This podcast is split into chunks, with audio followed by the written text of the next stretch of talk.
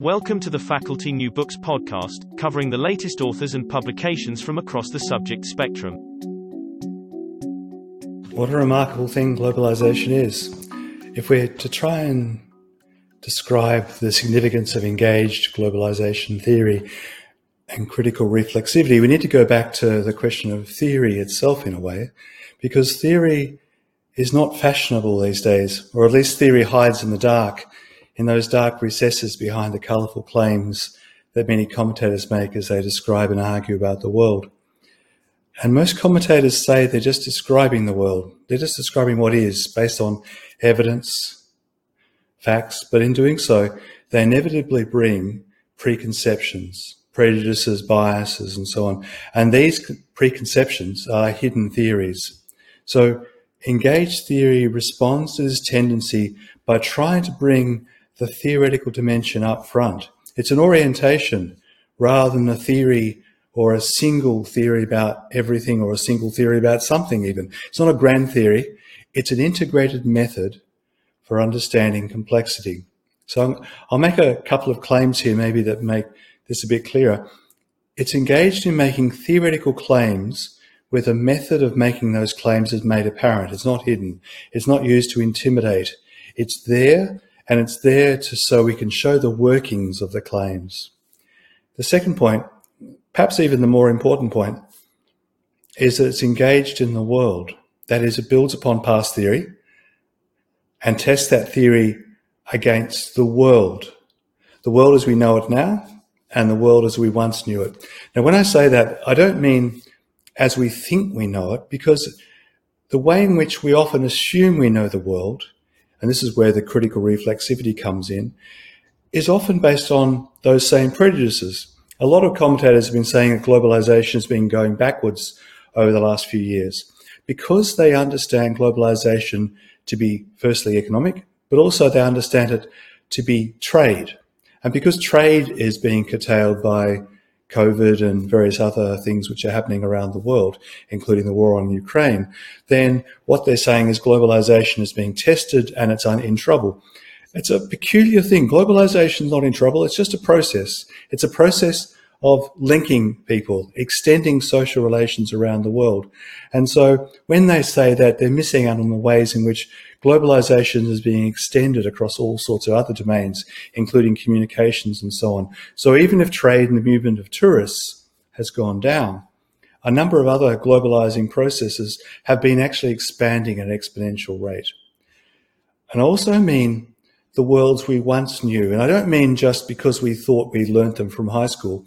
So when we learned about Copernicus and somehow that when he said the world is a globe, this is the first time humans understood this, because the Greeks had a heliocentric notion of the world going back to the fifth century B C. Now, we have all these prejudices, we have to get over them. And so engaged theory attempts to understand these worlds in a way that's reflexive. Thirdly, engaged theory is critical. But criticism here is not the basis of its being. In the old days of grand theory, probably in the, the late part of the twentieth century, going back to the mid-twentieth century, there was a lineage called critical theory, which was incredibly important, born of that twentieth century terrible regime of war, fascism, totalitarianism, mass consumption, con- capitalism, and critique was its raison d'etre. But decades on, while that critique still holds, or still holds in parts, the, it has little purchase. And what engaged theory do, is doing is responding to this kind of thing and putting the emphasis on understanding the world before it does the critique. The fourth thing is that engaged theory recognises the act of theorising is an act of making the world. So when Freud discovered the unconscious, when said it was there all along, but we hadn't thought about it. When Marx wrote about the category of class, when Einstein suggested that time is relative, they are all giving us ways of thinking about the world. And these ways of thinking also change the world. All theory, in small, insignificant, but sometimes big ways, does this. It changes the world, it acts in the world, and that's what engaged theory tries to be conscious of, and tries to understand how, in the minimal way that it will, it has an impact upon the world. And fifthly, it is, it engages. It engages across all domains of social life. It includes ecological, economic, political, and cultural. Now, I say that, and you wouldn't, shouldn't have to say that, because the economic has become so powerful in our way of thinking that it's taken over. And so to be reflexive in it through engaged theory is to look at the processes, including those which made the economic the most powerful domain of all, at least in our consciousness, at least in our sense of how we act and why. And so to be critically reflexive, to respond to that first big question, is to do more than reflect the world back to itself. It attempts to understand it, and it tends to understand it in all its complexity. So let's take one big question and see where it takes us. What is the relationship between globalization, capitalism, imperialism, and colonialism? That is such a massive question. To answer a question as complicated as that requires we know what globalization is. And so my colleagues and I have defined it as the processes of extension and intensification of social relations across world space. So this is talking socially, relationally. That is, how are we extending extended in our relational connection to others across world space. Now, there's no suggestion in that that globalization is the expansion of the global market. In fact, that's a tautology in itself, an expansion of the market. The market, or capitalism, the dominant market today, is just one dimension of this. And you'll notice I didn't even use the term connectivity, because, and even if connectivity is an important dimension, I just used it there in a kind of hint to say the emphasis is here on relationality, because sometimes the consequences of disconnection about whatever it happens to be, economic disconnection is one of the most basic forms of globalization, and it's used through things like sanctions as an attempt to make effects in the world. So the ongoing effects of globalization, including the effects of disconnection, need to be taken into account. So to those other monstrous concepts, let's take capitalism. Capitalism and globalization are not the same thing, though many use the term as overlapping. Capitalism is a, is a mode of production and exchange which connects people, of course, but it, it builds a system of market relations across the world. So capitalism has been one of the driving forces of globalization, no doubt about it. But there are other forms of globalization which do not depend upon capitalism, and capitalism is separate from. If we then link to imperialism, which is an even more difficult term these days, we've forgotten what it means. Imperialism is just the extension of power across a different sovereign people at a distance. Now, therefore, imperialism was one form of globalization, but it was more than that as well. And imperialism in its current phases doesn't depend upon territories or holding people to account, whereas colonialism, and you take the British Empire, which globalized across the world. The British Empire carried the command of territories and the bodies of people across the two-thirds of the planet. So imperialism, globalism, and colonialism are bound up with each other, no doubt about it, but we have to make sure that we don't understand the same thing. Otherwise, we get caught in the notion that we're against globalization. And there are actually good forms of globalization as well as bad forms, and we need to know what we're saying when we make those claims. Now, the next big question is, what does that mean for locality, for, for the global local nexus and the changing dynamics of globalization? Well, globalization is always enacted locally, in some way, in some place. Globalization is not this master category which sweeps across the top and holds things in place. It is enacted in small ways locally all the time. It's the patterns of those local activities instantiated in structures of activity that make for globalization. That doesn't mean everything is global. There are a lot of things which are quite local. And, and maybe this is a bit ironical, there are things which are local, which are caused by global processes. And even the process of what's called localization is caused by global processes. That is, the self-conscious sense that I am local, as opposed to just being local, as opposed to just living in this place, going about your everyday business, watching the birds, planting some crops. the process of recognizing and fetishizing sometimes your locality has become a global process. So locality has become an important part of globalization.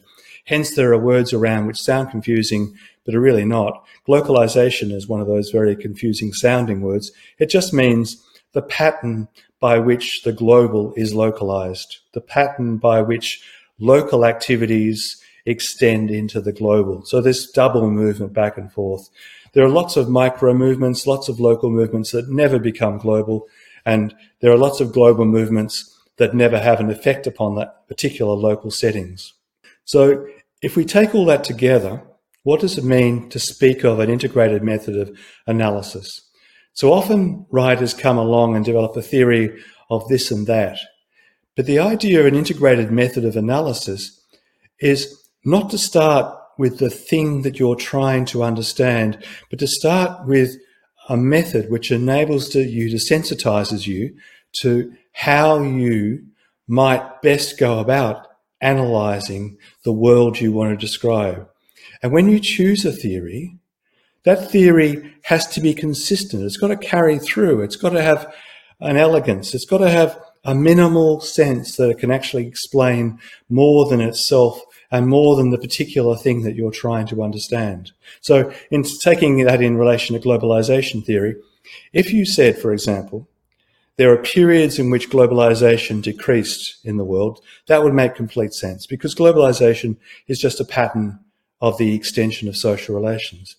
But if you said there are things, there are moments in history where globalization declined so radically that we actually say it's de-globalization, and the World War One and World War Two were two instances of that, you'd just be being stupid. That is, what you've taken is your theory about globalization, meaning that trade is the key, and if trade goes down, as it did in World War Two, World War One, then globalization is declining. But what you've missed out on, and I'm actually naming a particular theoretical line of approach when I say this, what you're naming is this period of the globalization of war as somehow being a downturn of globalization. And this is what, this is the tension in globalization theory. People get into so many different problems we're trying to understand. And if they came back to those basics and they had an integrated method of analysis which enabled them to understand how things relate to other things, then that life would be a little simpler. We wouldn't have some stupid journalism and big pronouncements on what's happening to globalization as we are at the moment. Finally, do I feel the field should move to a single integrated theory of globalization? No, no, no. Um, this approach, this approach engaged theory is an integrated approach. What I'm in favor of is other people developing integrated approaches. This may not be the best approach. Engaged theory might not be the best way of doing it. We need to have contesting theories, contesting ways of understanding things. There are a number of theories in the world which have just become so integrated, and I think of Darwinism as an example. But we now know that, in fact, Darwin's theory needs a whole lot of qualifications and adjustments and replanning, but nobody allows that to happen because this one integrated theory of social change in the evolution of species has taken over. And the complexity of theory requires that we have different voices, different ways of understanding the world, and that we contest and argue about these things. The world is too complicated, but it's also too important to get ourselves into the idea that somehow one theory can explain anything or everything. One theory is only a theory. It's an attempt to understand everything. And when we put forward something like engaged theory, the modesty we have to put that forward with is quite important, because what we're trying to understand is a world that is in crisis, disjunctive, falling apart, and under those circumstances, the tendency would be to simply say, we've lost everything. And at the same time, with an integrated theory of how this world is changing, we can actually do something about it, and we can think about what might be better practices for this planet.